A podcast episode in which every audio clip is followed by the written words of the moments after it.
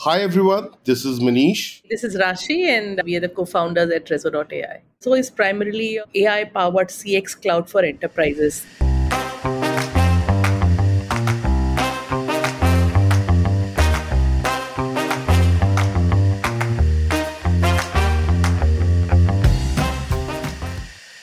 Did you know that the first employment of your host, Akshay Dutt, was in a call center? Yes, that's right. Akshay was hired by EXL Service from campus as a management trainee. EXL Service at that time used to employ 5,000 plus people, and it was a massive operation spanning multiple buildings in Noida. Today, that same level of output can be achieved with just a room full of people with the help of AI and chatbots. Don't believe me? Listen to Akshay's conversation with Manish and Rashi Gupta, the husband wife duo behind Rezo.ai. Rezo is a technology company that runs call centers for brands using voice bots. If you want a first hand understanding of how AI is disrupting traditional service businesses, then this is the episode you must listen to. And don't forget to subscribe to the Founder Thesis podcast on any audio streaming app.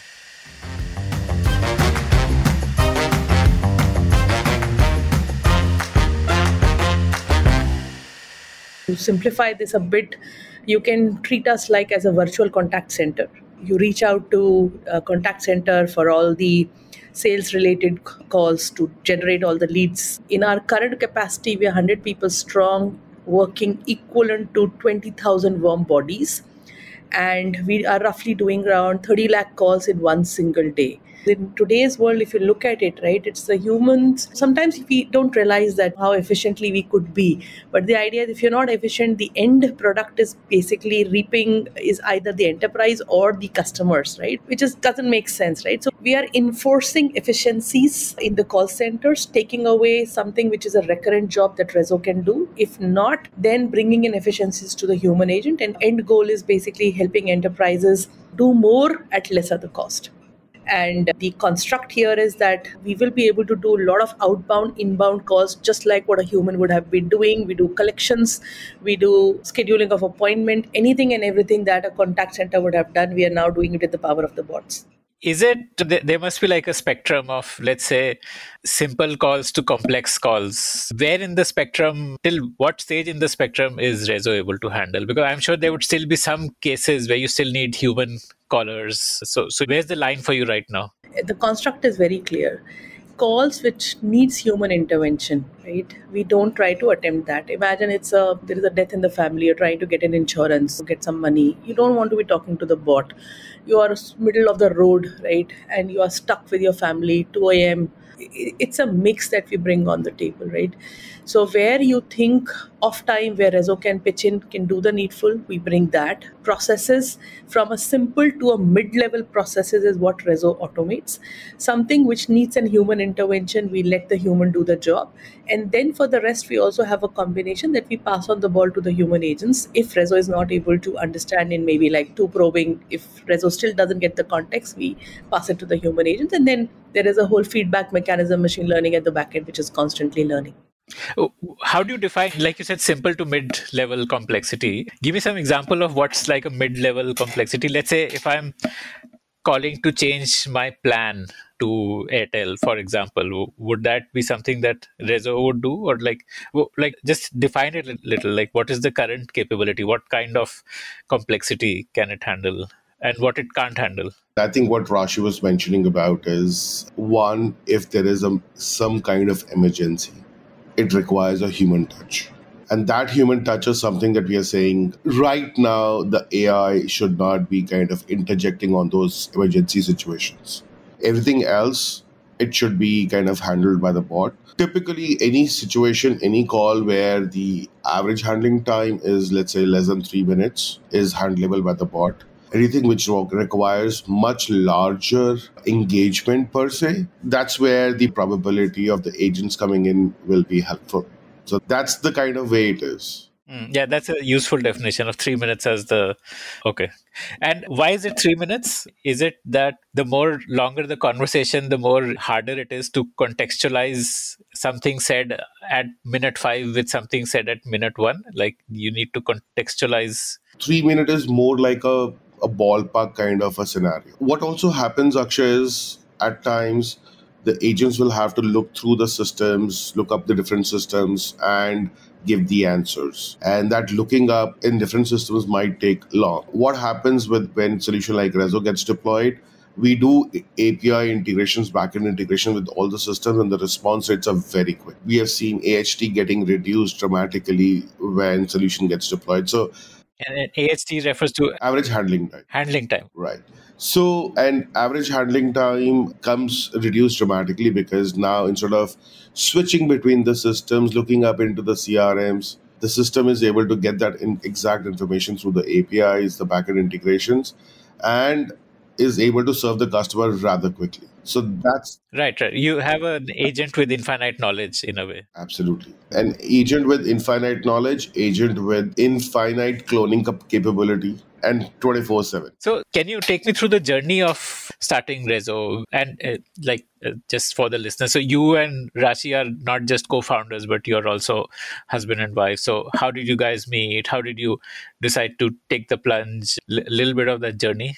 Sure so yeah, so I mean, we met during our college days. We both were studying at IIT Delhi. So we started our first startup. I mean, the earlier startup we started in 2012, and that was into data analytics. That was into some sort of machine learning per se. And we had it for close to a year and a half. We had a product. That, that was a product or a service? Like what kind of startup? It was a services but we were also working on seeding a product at that point of time uh, which was more on the media mix modeling and media measurability marketing measurability across all channels including the outdoor media. But yes so we did services as well. And we kind of realized with time that it was way ahead of the curve. We ended up talking to different companies telling them as to what machine learning is and we were getting compared against the average formula of Excel. How are you different from that? I think it was it was like writing on the wall. Probably we missed it. So we ran it for a year and a half. Didn't see much headway there, and that was when we had to pull the plug. We get took up the respective jobs. And then again, as part of our jobs and different responsibilities, we saw this opportunity of unstructured data coming into the industry, which is like a roadblocker for the enterprises. Anything which is structured can still get consumed very easily. But the moment you have unstructured data, it's a it's kind of a roadblock and you have to employ humans to handle it. Give me an example. What's an example of unstructured data coming in? Unstructured data would be voice, would be free text, would be documents. Anything which is not numbers is unstructured data, which is not consumable. You cannot inference from it directly. And and that's what we saw. I mean, as part of the business operations, almost all the enterprises generate this data. And in order to consume it, they have to have humans, they have to have people solve that thing for them. So it's like a very simple example. You want to take a feedback, you want to take an NPS score, you want to take a CSAT. If you can do it over the forms, that's okay. But a larger volume, you'll have to call them up, understand whether what is the feedback, what is the voice of the customer, and then someone will have to punch it in into their CRM in a one to five or one to ten band give a score. And once the score is received, is when the workflow will continue. So that's where we realized that why can't we look at, given the evolution of technology, of AI, cloud, why can't you know this be solved? So we started deep diving into it, and that's where we realized it's a it might not be a 100% solvable problem, but it's a problem which can be solved to a great extent. So rather than solving 100%, probably we could solve 80% of the cases. That was the leading hypothesis with which we started.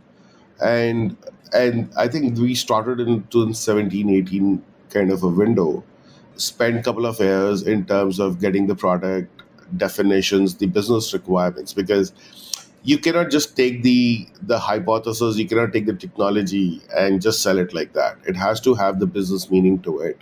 Because ultimately someone will have to sponsor someone will have to give the money to it for it. So we spent good two years making the business viability out of it the product feature set out of it. A lot of small pivots a lot of features here and there kind of putting the things together stitching it together and that's where we found the product market fit where the value is high. And then that's what we've been kind of selling in the market the last three, four years. So when you both quit, you were CTO of RateGain when you quit, and Rashi was at WNS. You quit without any business on the horizon. There was no like prospective client or a lead where you thought yes okay i can start generating revenue in a couple of months. Uh, like it was purely the idea that let's build this product even if it takes us 2 years. Typically one would expect something to kind of fall in place maybe in eight to 12 months. I mean, I kind of started doing some odd consulting jobs just to make sure that, I mean, the pressures should not mount beyond a certain limit. So it's like you have an IPL, you are limited over match, required run rate should not go beyond 12. So for first year, one year, we were like kind of putting the things together, trying to see what can be done. But then just to make sure the pressures don't mount up, I kind of took some consulting jobs in on the side to kind of keep the ball rolling. And one thing we were very clear, Akshay, from day one, that we do not want to get into the services side. I mean, there were ample of opportunities for us to pick up the services projects. And services is a very different ball game, and we were very clear on that. We don't want to go that route, and we want to go to the product side. Between the two of you, who was trying to get business? Like who was selling and who was building? So I think, given the kind of background and expertise that we bring on the table, I was more on the tech side, Rashi was on the data science side, and the solutioning side. And collectively, we both were selling. I mean, because I would say we were both equally novice and equally specialist in sales. So it was like, I mean, we have to go out, uh, divide and conquer. Let's both sell. And with time now, I think Rashi has picked up the sales pretty well. So at the moment, it's Rashi who's selling. And so it's like anything in the front of the office, Rashi takes care. Anything back of the office, I take care. Mm, amazing. Did you start by selling what you're selling today, or there must have been a journey where you would be selling something, and over time, based on what you heard from customers the product evolved. Uh, just tell me about that. Like what were you selling initially? What response did you get? And how did you finally discover product market fit? What we started essentially was more in terms of automating or having the chat as a automating the chat responses. Then we kind of moved towards move towards the email automation social media automation and all these nuances were something which short text, long text, their understanding, conceptualization, semantic analysis. So all these things is where we kind of spend good amount of time. Incidentally, voice was the last major segment that got added. Because voice would need more time to build. It would be like a, eh, more time and investment to build voice capability. I mean text is sounds relatively easier to implement. Actually it's i would say voice in the end didn't take us that long. I mean, it was much faster than we anticipated, but somehow we undermined the potential of voice. So, when you were selling text, I'm assuming it would have been a crowded market. There are a lot of other players also offering text chat automation and social media listening. So, is that what led to voice, or what led to like discovering that voice is your, the niche which you can dominate? I think competition has never been a concern for us. I don't want to sound ignorant or arrogant here, but competition has never been a concern. Reason being, I mean, two major reasons. One, the market is super huge, and you can have 10 unicorns operating in this space. So, if there is so huge a market, competition is not a concern it, it will be a concern maybe three years down the line, but not today. There is enough land to grab. What really we were looking at is what is the value that we are getting for those enterprises, right? If I, for example, do a chat automation, what is the ROI the enterprise is getting? Let's say I go to a 2000, 5000 crore company and I talk about a chatbot and they are giving me 50,000 rupees a month, 1 lakh rupee a month. I mean, the value ROI they're getting is, is 1.5 lakh, 2 lakh, 3 lakh rupees a month, and of which they are giving me a portion of it. The question was, why am I not able to give a bigger value to the enterprises? That was the question I was solving. If I start giving a bigger value to the enterprise, I can go and ask for a bigger pie. That's the problem we were solving. Because it's like whenever you are in a B2B space, enterprise space, you have to give a bigger value. If you are just a superficial or a periphery service provider, you're like a fly on the windscreen. You might stick onto it for some time, but you might get replaced anytime. Okay. Okay. And like, did this come from customers asking you for voice, or you only started checking with customers? Hey, would you be interested in voice? In the first leg, it was our customers said, you know what, we like the team, we like the concept, we like what you're bringing on the table, but we would want to have a single vendor which can handle everything. And in a way, our clients kind of pushed us into it. Okay. Okay, got it. And I believe uh, Maruti was like the first big client for voice for you. That's correct. Okay, uh, tell me about that. Like, what was their ask, and how did you deliver it? And so essentially, we applied. So Maruti runs a incubation program with the name MAIL, Maruti Automobile Innovation Labs, and it's a it's a program which kind of enables startups to apply and they would then want to imbibe the innovative startups to kind of come work with Maruti's different uh, different verticals, different teams, and do something big, something different. And at the same time, it probably also allows a balancing act for the enterprise in terms of the size they operate at and maybe a combination of little agility. So honestly, we applied in that. I think we were in cohort two, if I'm not wrong. So we were in cohort two and we applied for it. And luckily, uh, or I would say destiny, as it would say, or whatever it was, we kind of got selected. And we were one of the winners of that program. And that's where we kind of got onboarded. We got a paid pilot. And the success, the results of the paid pilot were satisfactory for Maruti and, and Maruti wanted to do this NPS survey through voice. Yes, one is doing an NPS survey, but it was also about getting the VOC, voice of customer. So the calls that were happening, what were the customers talking about? And this was like after servicing, like when someone goes gives their car to a Maruti dealer for servicing. After that, a call goes asking about the experience.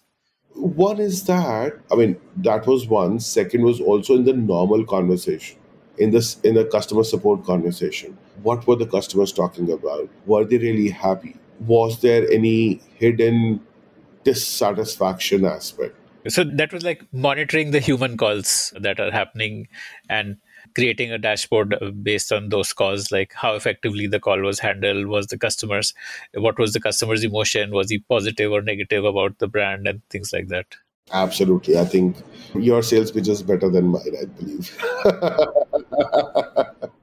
okay, okay. And Maruti wanted this to be multilingual, right? Yes. So, so essentially, any business, if you see in India, and not just Maruti, but even otherwise, what we have seen is almost 60 to 70%, unless and until there, any enterprise or a company is regional in nature, typically 60 to 70% of volume lies in Hindi and English. So for everyone, the first version, first iteration of deployment is do this in Hindi and English.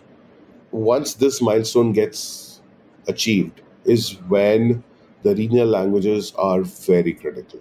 So, if I was to say till date, we do around 10 languages across India, all the major languages of India we do. Like, uh, what is the, from the technology side, what is the product doing? Is it essentially a text to speech engine and uh, vice versa like a speech to text engine and then that text is analyzed for intention is that what it is the reality is that it's like you're there are nuances in the speech engines. Then, so where you have to, whatever engines are available in the market, and we have a couple of our own versions of speech engines. So we have to kind of create an ensemble layer on top of that and see which engine works the best in what scenario. So we kind of do that. Then what is a speech engine? Speech engine is text to speech. So it's ASR, you have speech to text and text to speech. Those, those are the speech engines. Then obviously you have an NLP layer which kind of works and which is our own proprietary in-house. And w- what does NLP do for people who don't know? Like, what's the full form of NLP? What is it?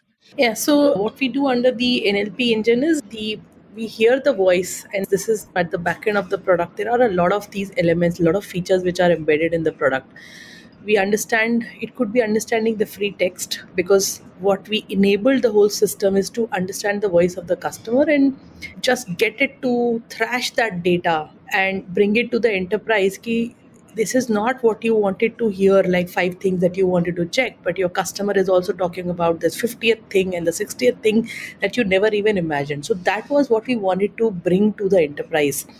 With that as a thought now you imagine you are anything that you you built as a function on the voice or on the chat you are basically this was the backend enablement that we wanted and we wanted this to be enabled in all vernacular languages. Now the complexity when you look at the landscape right there is anybody can talk whatever. It could be any verbatim right? It could be uh, linguistic comes into play slangs comes into play uh, short forms comes into play anything and everything because it's like what we you and me are talking to figure that context.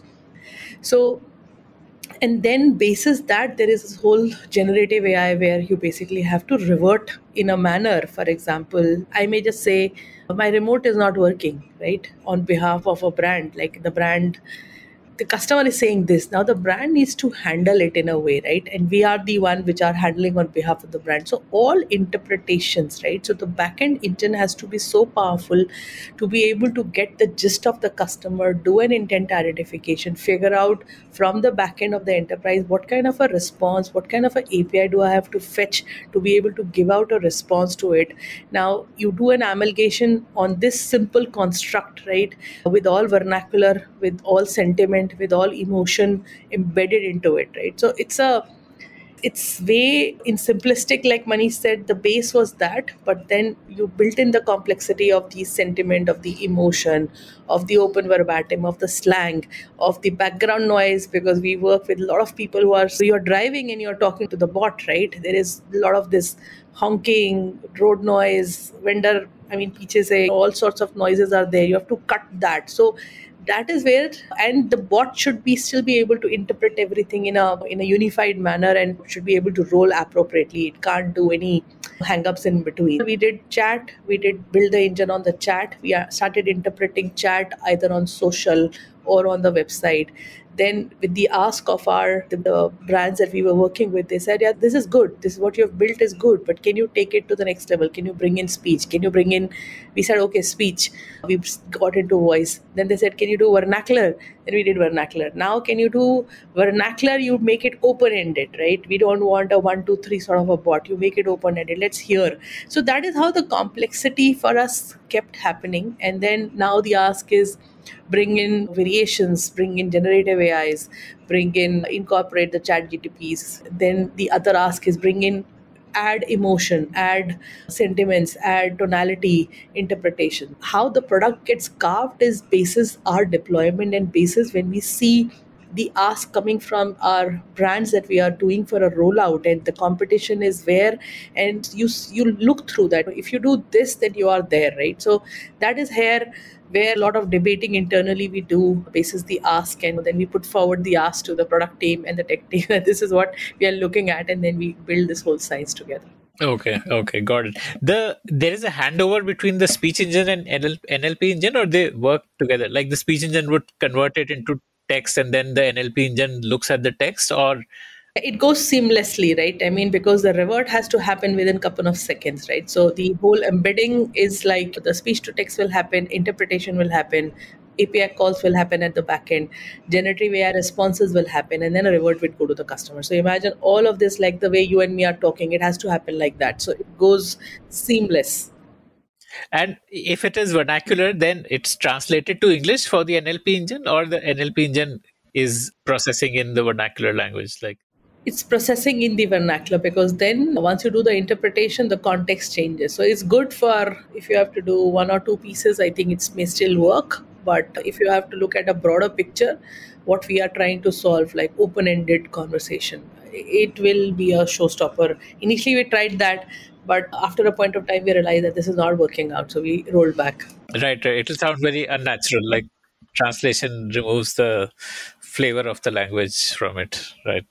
Okay, okay. And so the speech engine for vernacular language, did you have to build this or was it available? Like, I mean, English, of course, there would have been a lot of work done and would be available, but how did you build capability for, let's say, something like Gujarati, for which you may not have had an off the shelf speech engine available or something like that? Or, like, just help me understand that. So, I think there are two things here. One is the corpus is available. I think the Indian government is putting a lot of effort towards building this corpus. There are universities working in silos. I mean, all this time they're working in silos, now coming together and set up a collaboration amongst themselves along with the government of India.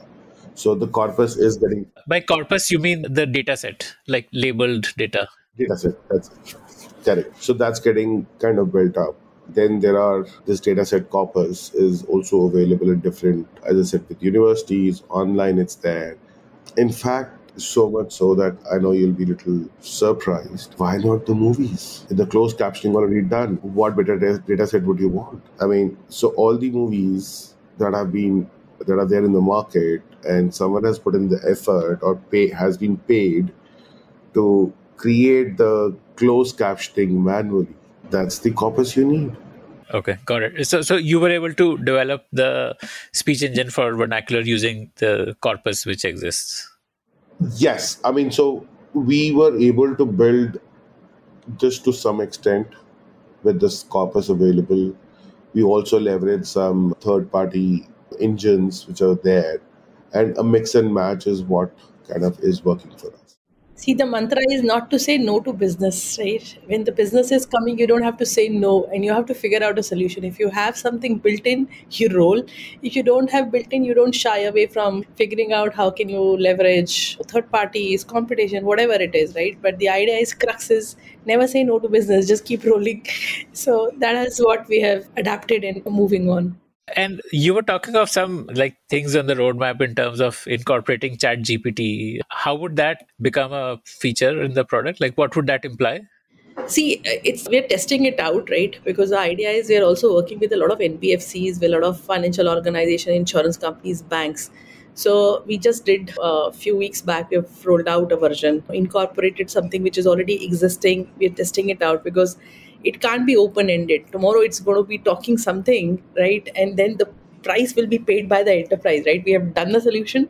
So the construct is that a huge in fact the government themselves right? I mean there is so much investment going into seeding this but then on the other hand there is a larger investment which is now getting the grants have been issued to basically also put the boundaries because if you allow it to talk, it can do anything, right? So, what does it look like? This Chat GPT powered version. What like does it allow the bot to give answer in longer sentences and show more empathy and emotions while talking, or like why incorporate? That's what I'm trying to understand. What is the value it will add? How will Chat GPT add value? For example, if a user, someone, let's say Manish, goes to a bank's number and trying to play a prank and start ordering a pizza. I mean, our Rezo's system and obviously what the permissions we have from the bank. I mean, because as a part of the rollout, there are certain guided rails within which you have to operate. So our system will say, sorry, I will not be able to help you out with this. Whereas ChatGPT will say, pizza, uh, checkbook के साथ लेंगे account खुलवाओगे तो pizza मिल जाएगा that kind of okay slightly more humanistic quirky responses like that's what chat gpt will allow Yes. And we, what we also, again, this is again a hypothesis and probably will get tested with time. But remember in the beginning, we said a three minute AHT is a limit. This is something which might help kind of go beyond three minute boundary. Okay, because you're able to engage people more. That's correct. So it's same as if you see a parliament session or if you see a keynote by anyone and which is let's say half an hour or one hour, they need to put some jokes in between to kind of get everyone's attention. So similarly, ChatGPT, one use case that we see at the moment is getting that that engagement factor there. Mhm. Okay, okay, interesting. And uh, currently, you are using generative AI already, like that you have been using rather. Uh, So, generative AI here refers to the fact that you are generating the responses of the bot. Is that what it refers to, or, or what is generative AI? So generative AI essentially overall, if I was to say, is to generate content which doesn't exist. So it's not In response to a prompt. that's correct. So typically, ChatGPT has two components. One is semantics or understanding the content, intent, context, whatever you might want to call it. And then basis that, come up with some solution, some answer, which chances are very high doesn't exist in totality. Because if it just gets you or fetches you a solution or an answer which was there in one of the websites, then it's a search engine. Then it's not a generative content. But if it can, with certain thesis, hypothesis in the system which it has been trained on, it can generate the content and give it to you, assuming plagiarism is, isn't there to that level, and it was not copy pasted from any website directly. So that's what generative content is all about. Okay, and this you have been using right from like when you started generative AI because your answers of the bot are essentially generative AI. Yes, so that's correct. So we were having this versions there, and it was kind of fine tuned or perfected for the B2B, for the enterprise space. Because there are certain boundaries in which you will have to operate when you work with enterprises. You cannot go beyond, you cannot go all over the place.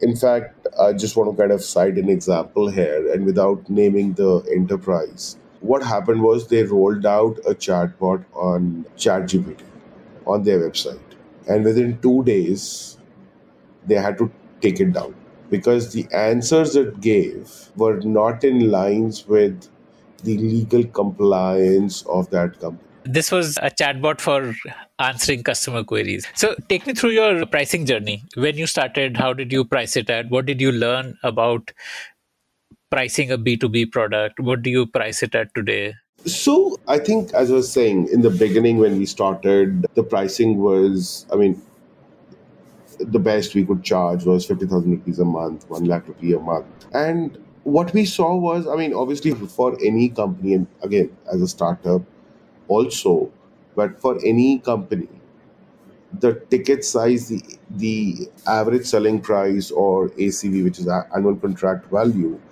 they have you have to try and maximize it. So we tried kind of doing it, and what we realized was the value that is coming on the table for the enterprise is not that exorbitant or is not what is in lines with what we are looking at. So we had to kind of flip it and we started doing a value based selling, and which really helped actually get a much better ROI to the enterprises. And basis that, even our ticket sizes started increasing. What is value based selling? Value based selling is all about what is helping the enterprises derive and understand the overall value that this offerings that we have brings on the table. So one is it's same as if I say that I give you I sell you a pen. I sell you a pen for 10 bucks, right?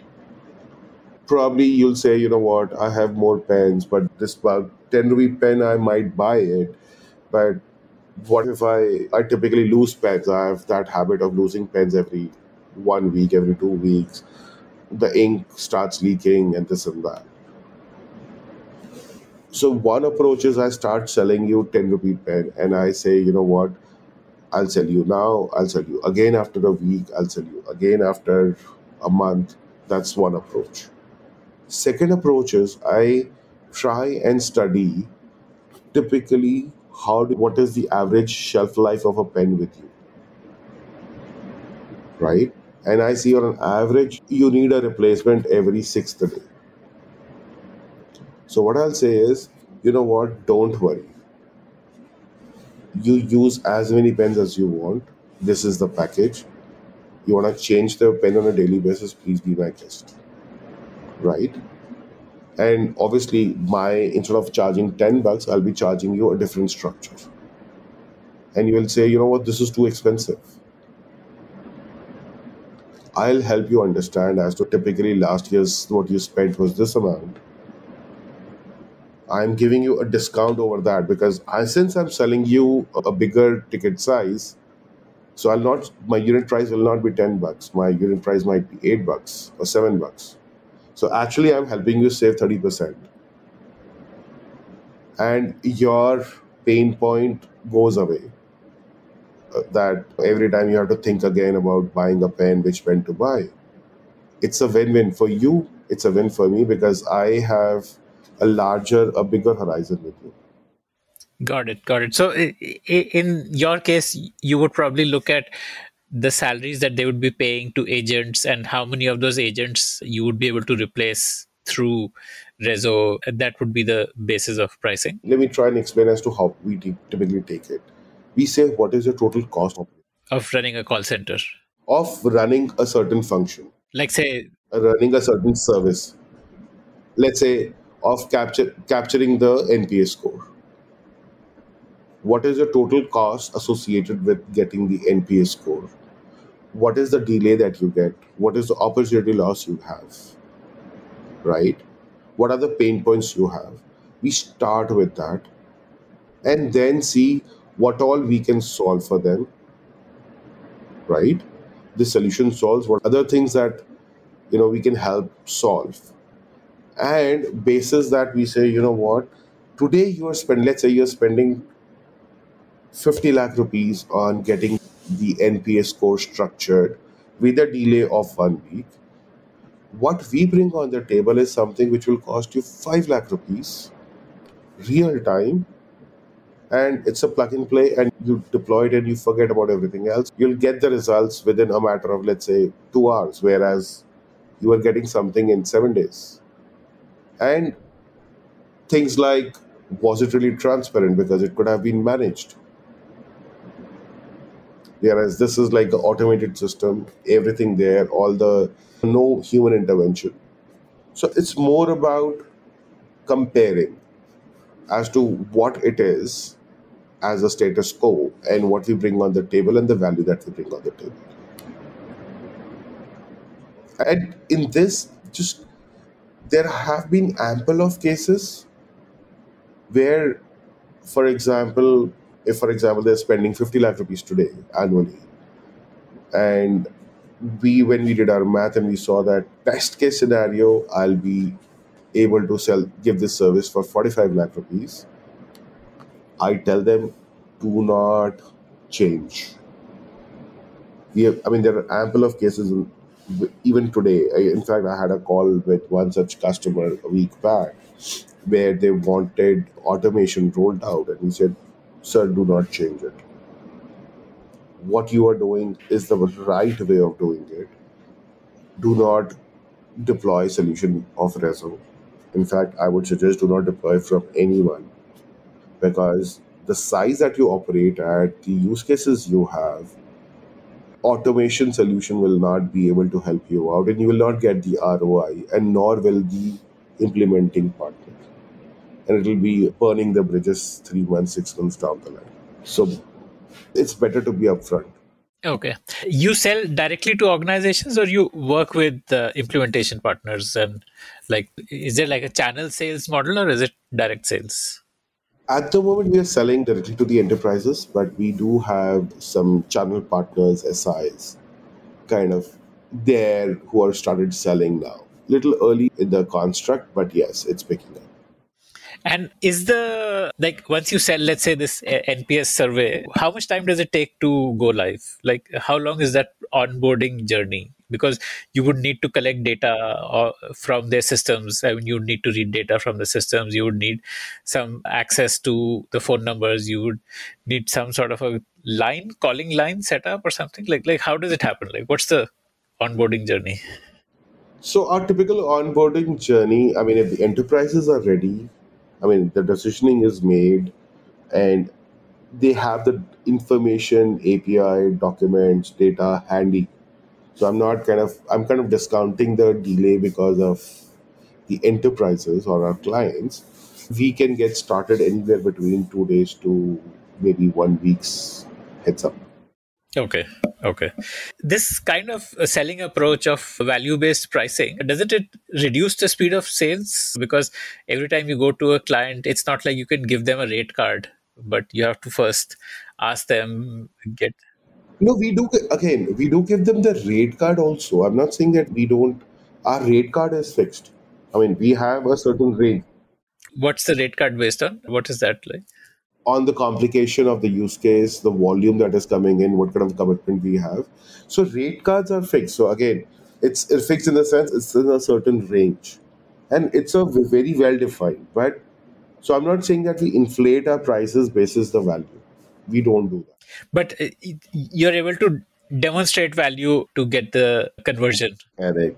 Correct. Correct. Because so our rate cards are in the similar range. It's just that this approach helps the enterprise come to the conclusion faster. So actually, this approach helps selling faster. It's the, in addition to what Mani said, what we bring on the table is they may have a current process and they are sitting on large data. They are doing things in a certain way. When we come in, and as Manish was saying, that our rate cards broadly, it's a volume based pricing, it's a fixed sort of a structure which is there.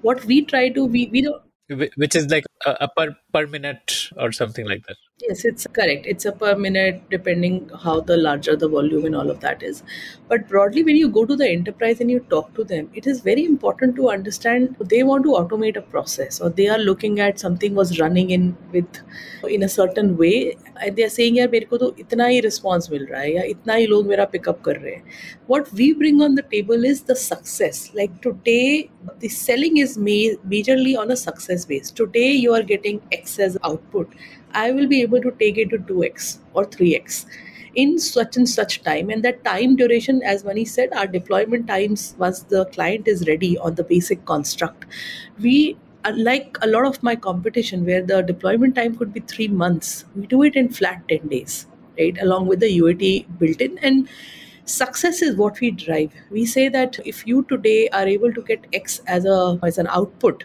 we will be able to do it 2x 3x depending upon the complexity of the problem. And that is one. The other thing that when we talk to the enterprise when they are just talking there is a lot of base right? These are your customer base and you are making revenue from your customer base in a way right? You're serving them you're making cust- you're making revenue from that. There would be always an untapped bet that you don't even know you have not attempted. So when Rezo comes into the play, we are more data, right? We our decisionings are majorly powered by data. Where are you sitting today? What is your current input? What is your current output? What's broadly your cost?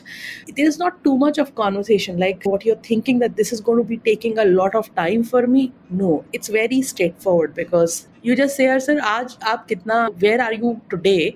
And where are you wanting to be right? Can you do this with the current bandwidth or the current infra that you have the answer is no. Okay so we will come in we will look through your data and we will get you from here to here and you can measure the success. So that's the construct and when you put that construct irrespective of who's my competition right it goes these discussions goes much faster. And once they generate faith in us yeah i mean they know they value my data they're able to hear me out they're able to understand that is where they say this is my untapped customer base. I have not even looked at this base. Can you do something about them? So then when you do a lot of co-inventing with them when you talk to them you figure out this is what it is and it doesn't take a long right because it's the idea is if you start looking at the data, you start looking at the problems that they are facing, right? And you propose simple solutions, not very complicated, simpler ones. You're able to roll in a much, much quicker manner. Does the product get customized for each customer? Like, uh, let's say, male voice, female voice, or stuff like that? Or like what all customizations happen? So you can define that. We have seen that we were working with a lot of driver base at certain point of time. Now, when we were working with the driver base, they were not liking the female voice. It was not just working out, right? So they wanted to hear a male voice telling them instructions. Another time we were working with a brand where collections were happening. So we got a mandate that only the women voice is going to work. Bring in a women voice of from age 30 to 35, right? So that's the kind of, and they also, because they have to run these units for a very long time, they know this much clearer than what you can do. So we amalgate and put things together, and this agility that we have to be not hard coded everywhere and listening to the client and bringing things, this basically is playing in our favor. And so these are like uh, available off the shelf voices, like 30 year old Indian woman voice is available off the shelf. Does it sound human, close to human, or it's obvious that it's a machine like? No, no, it's pretty human like. In fact, we have rolled it both in the urban and the rural areas. The rural latches on to these voices beautifully because it's like ये तो लड़की बात कर रही है, इससे बात करते हैं, ये सब बता रही है you know it's easy we are rolling it out at the farmers right people hearing about various policies about what is happening कौन सा सीड कब लगाना है, क्या मौसम है, कैसे you can ask anything and everything as far as the urban is concerned what I can sense is like for example unlike you being hogged by the multiple calls during the day if you make like one single call for an insurance policy and then you get like 10 calls in a day till the time you pick up the call you answer 15 20 questions this these kind of calls are happening. Like we leverage a beautiful concept which is a smart contact center strategy. Once i've understood the dna of akshay i know aap kab what are your plus and minus? I know your transactional history right? And this is what we bring on the table. It's not just conversation ki ek messaging hai jo mere ko brand ki taraf se aapko dena hai. Okay interesting. And like you start the call with a particular language like when the call starts somebody would maybe the bot would speak in a language and the customer responds in let's say bot speaks in english the customer responds in hindi. So that uh, changes changeover happens on the spot like the bot will also start. Okay yes immediately yes so the introduction is basically in one or two languages because you can't do it in all languages but the you know if for example if, if the call is in hindi and the other guys started to talking in telugu for example so the switch will happen in telugu and the rest of the conversation will be in telugu Okay. And then you have data that next time you should use Telugu with that customer. How does the cost compare to a human agent? Like, assuming, a, let's say, maybe a human agent would give you maybe two, 300 minutes of calling time a day to 20 days. So maybe, say, 5,000 minutes in a month. What would 5,000 minutes of Rezo cost? Like, so so basically, the cost reduced dramatically. Let me answer it this way. And also the fact that the, I would say ballpark, yes. Like less than half? Depends, again, depends on the complexity, depends on the, what kind of a volume uh, is there. A lot of factors. It could actually be lesser as well. I mean, it could, I mean, it kind of ranges anywhere between, I would say, a 40% to maybe a 60, 70% depends on a lot of factors.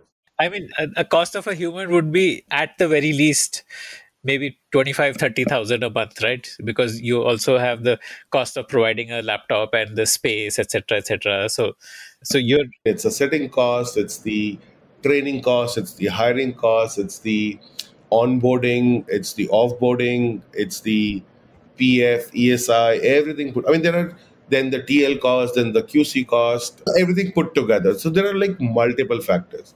In fact, I was I'll give you a very interesting perspective as well.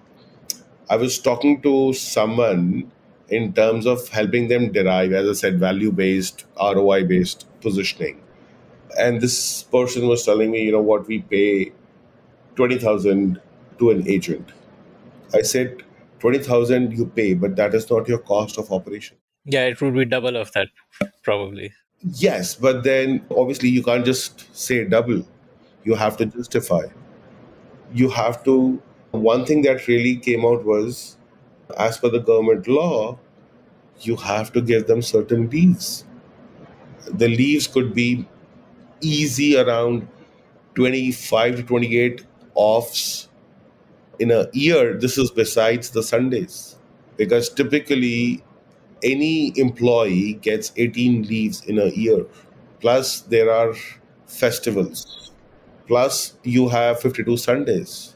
There are medical leaves. There are paternity, maternity leaves. I mean, compassionate leaves. There, and then health insurance and the office infrastructure and your typical sitting cost can range anywhere between a thousand rupees to a f- maybe a ten thousand rupees per seat.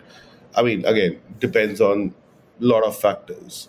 Then you have the bosses above TL to maintain this entire hierarchy. There are account managers. There are who kind of manage the accounts. So I mean, electricity cost, internet cost, as you said, la- uh, laptop. right right and in your case you're at half of what it would cost for a human to be running the yes, same thing and I would say again, one thing which again is I want to really kind of call it out is the first impression or the first thing that comes to the mind is job security for these agents. And interestingly, when we work with these enterprises, not a single agent has been let go.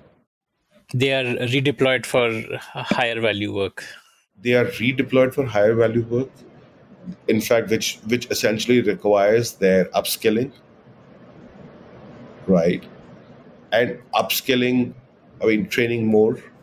Uh, I want to understand as a business how you're doing. What is your current ARR? What kind of customers do you currently work with?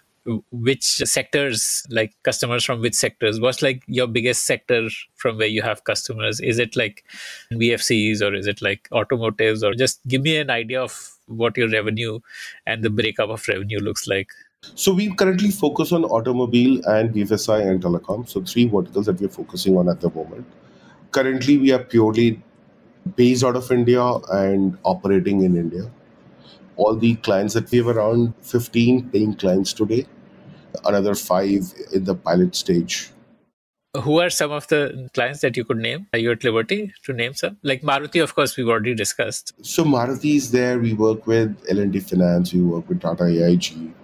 We work with Delhivery, Usha. Delivery would be like when there's a customer who's expecting a parcel, so a call would go and say that your delivery will come at 11 o'clock, or like feedback for the delivery or something like that. Uh, So delivery, it's been a non-voice function, non-voice automation for them. So yes, so but yes, the use cases are those straight line use cases. But and in terms of where we are in terms of our revenue and others, so we are. Let me put it this way: we are targeting to to hit 10 million ARR USD by end of this financial year. Okay, amazing. How much is that in crores? Uh, It'll be around 80 85 crores as a run rate. At, and in terms of our otherwise health, we are a EBITDA positive company. We are a profitable company. We've been we've been profitable for last eight quarters now. wow, amazing. Okay, and this includes your salaries also. Like, Yeah, yeah, absolutely everything. do you need to raise funds? Uh, are you planning to raise funds? Yes, so uh, we are in discussions to raise capital. Some early stage conversations are But why? I mean, you are profitably growing. Right. So essentially, what happens is, Akshay, that in fact, we've just set up our US subsidiary. And what happens is now is at the growth stage, you need to kind of experiment, you need to kind of invest in the sales and marketing engine. And also, as part of the growth, the experimentation needs to be quicker, which requires capital infusion. And that's the reason why we kind of raising capital. But your product is already mature, right? Like, it's like Yes, I mean, I mean, okay, product is already matured. It's already there in terms of the scale is there and everything is there but still the feature sets will keep evolving keep improving basis the customer feedback. So okay like, going beyond the three minute uh, handling time. Absolutely.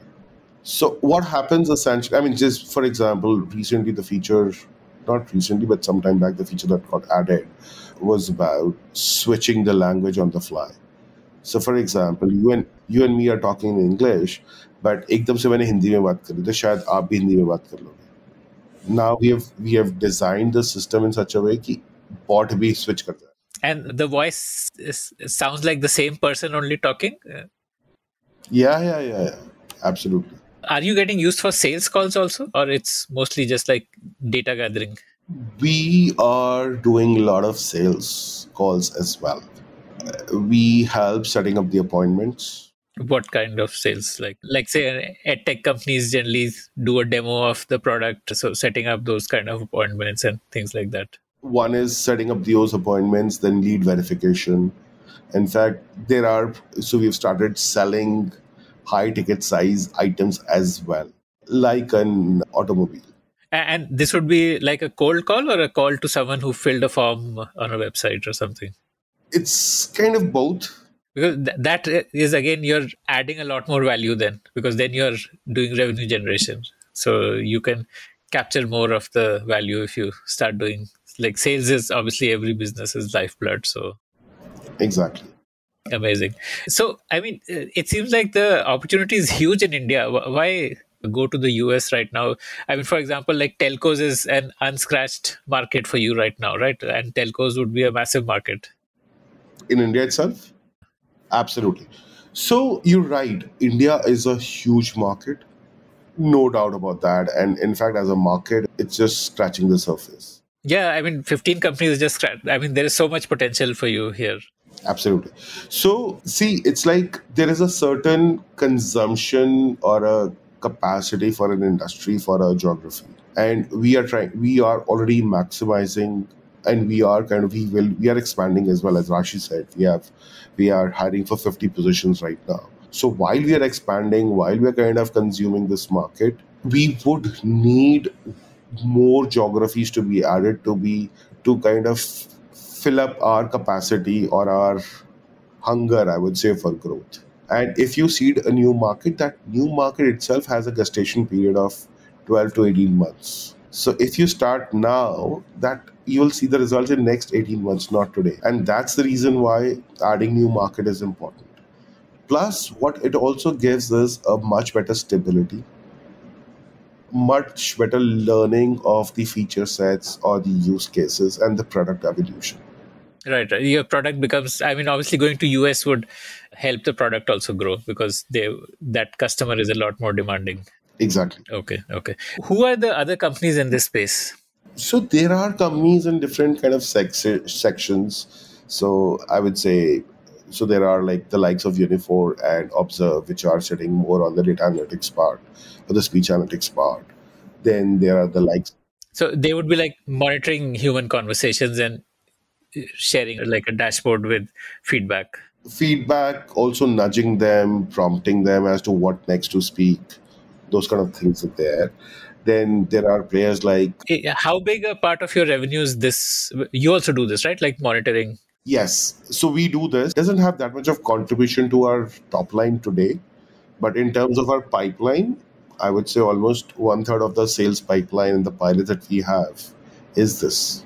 Then there are obviously players like Cognigy, there are ASAPP, then Verint to some extent. So these are the players. I, I've not heard of these companies. What do they do? So these are the companies in US I was talking about, which kind of focus on the voice automation, voice watch, or getting those data points, completing the workflow. So Okay, so so they are doing the the conversations and transactions, etc. Like talking to customers. absolutely. There's none in India. These are all US based. Yes, these are all US, based. there are some in India. Again, but as India, may things are at a very little early stage. I would say there are players like Gnani, there are players like Skit. Skit has now kind of moved to relocated to US. Then there is as well.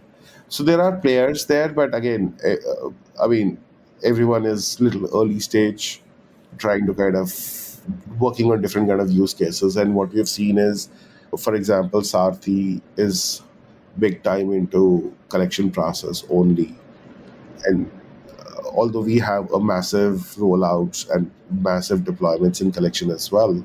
So we do some see some competition from that perspective. Gnani, on the other hand, is majorly into the government side. I mean, those things are there. So again, government side like political campaigning and all, or like promotion of schemes, government schemes, etc. Like, I think that as well. We're working with different government entities. So again, I mean, there is, as I said, there is ample of opportunity, ample of stuff to be done, and the market is opening up. But then at the same time, market really wants to have evolved products because no one wants to have unfinished product and get a backlash from the customers. Okay. Okay. Right. Got it. Okay. What's your plan to like open more accounts in India? I mean, because uh, any company which has more than let's say 10,000 headcount would have at least 10 20% of their workforce doing this kind of calling role so so there is a lot of opportunity here what's the way in which you think you can capture it like how can you what's the way to grow your sales pipeline you want to kind of grow fast.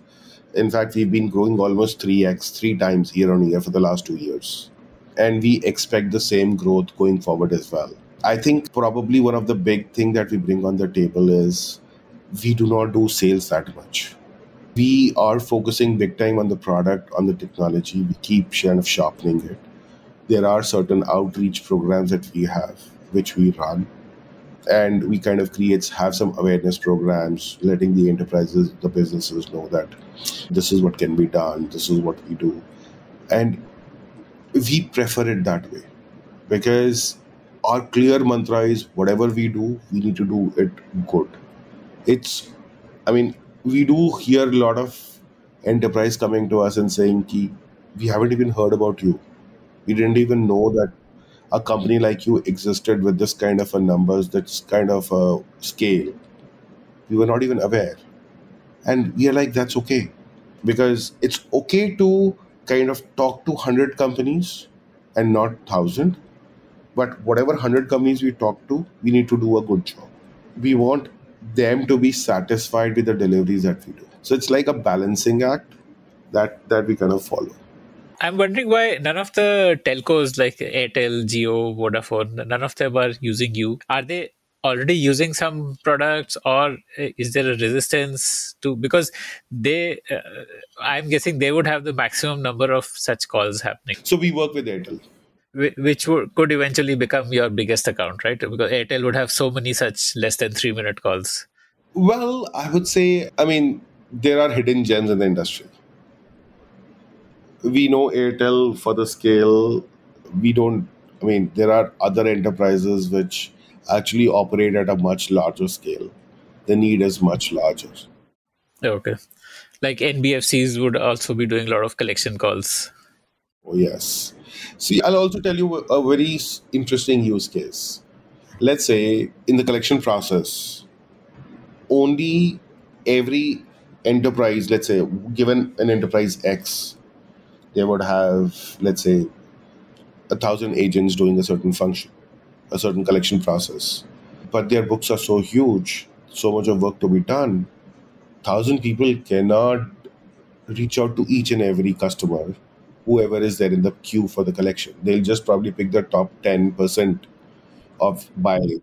Yeah, they prioritize and right. Exactly, exactly. So that prioritization probably will they'll only be able to touch 10% of the customers but the 90% goes unserved but a solution like rezo there is no scale problem probably even with our kind of offerings the bottom 10% would not make sense in terms of the roi but it's the middle 80% which is there up for grabs right so when we look at only at the call center we're probably looking at the thousand which is like handling the top 10%.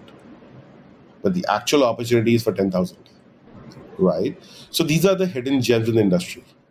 Got it. What's your advice to founders who are planning to start? And because I mean, you've scaled up to soon to be 10 million ARR with no external fundraise. So, what kind of advice would you like? Sorry, just we had one funding. It was a seed round like three years back and at the beginning of the COVID. So, what advice would you like to give to aspiring founders? So, my suggestion would be that do not, I mean, you have to be very clear in the beginning itself. VC money is good, but you need to be very clear that are you going or doing your business to raise money or you are raising money to grow the business. That visibility that clarity has to be there. Both have their own pros and cons. That is important. That's point number 1 point number 2 is do kind of have your family your friends your social circle kind of a good circle around you who which can morally support you because this is gonna be a hell lot of a journey. And that brings us to the end of this conversation. I want to ask you for a favor now. Did you like listening to this show? I'd love to hear your feedback about it. Do you have your own startup ideas? I'd love to hear them. Do you have questions for any of the guests that you heard about in this show? I'd love to get your questions and pass them on to the guests. Write to me at ad at thepodium.in. That's ad at t h e p o d i u m dot in.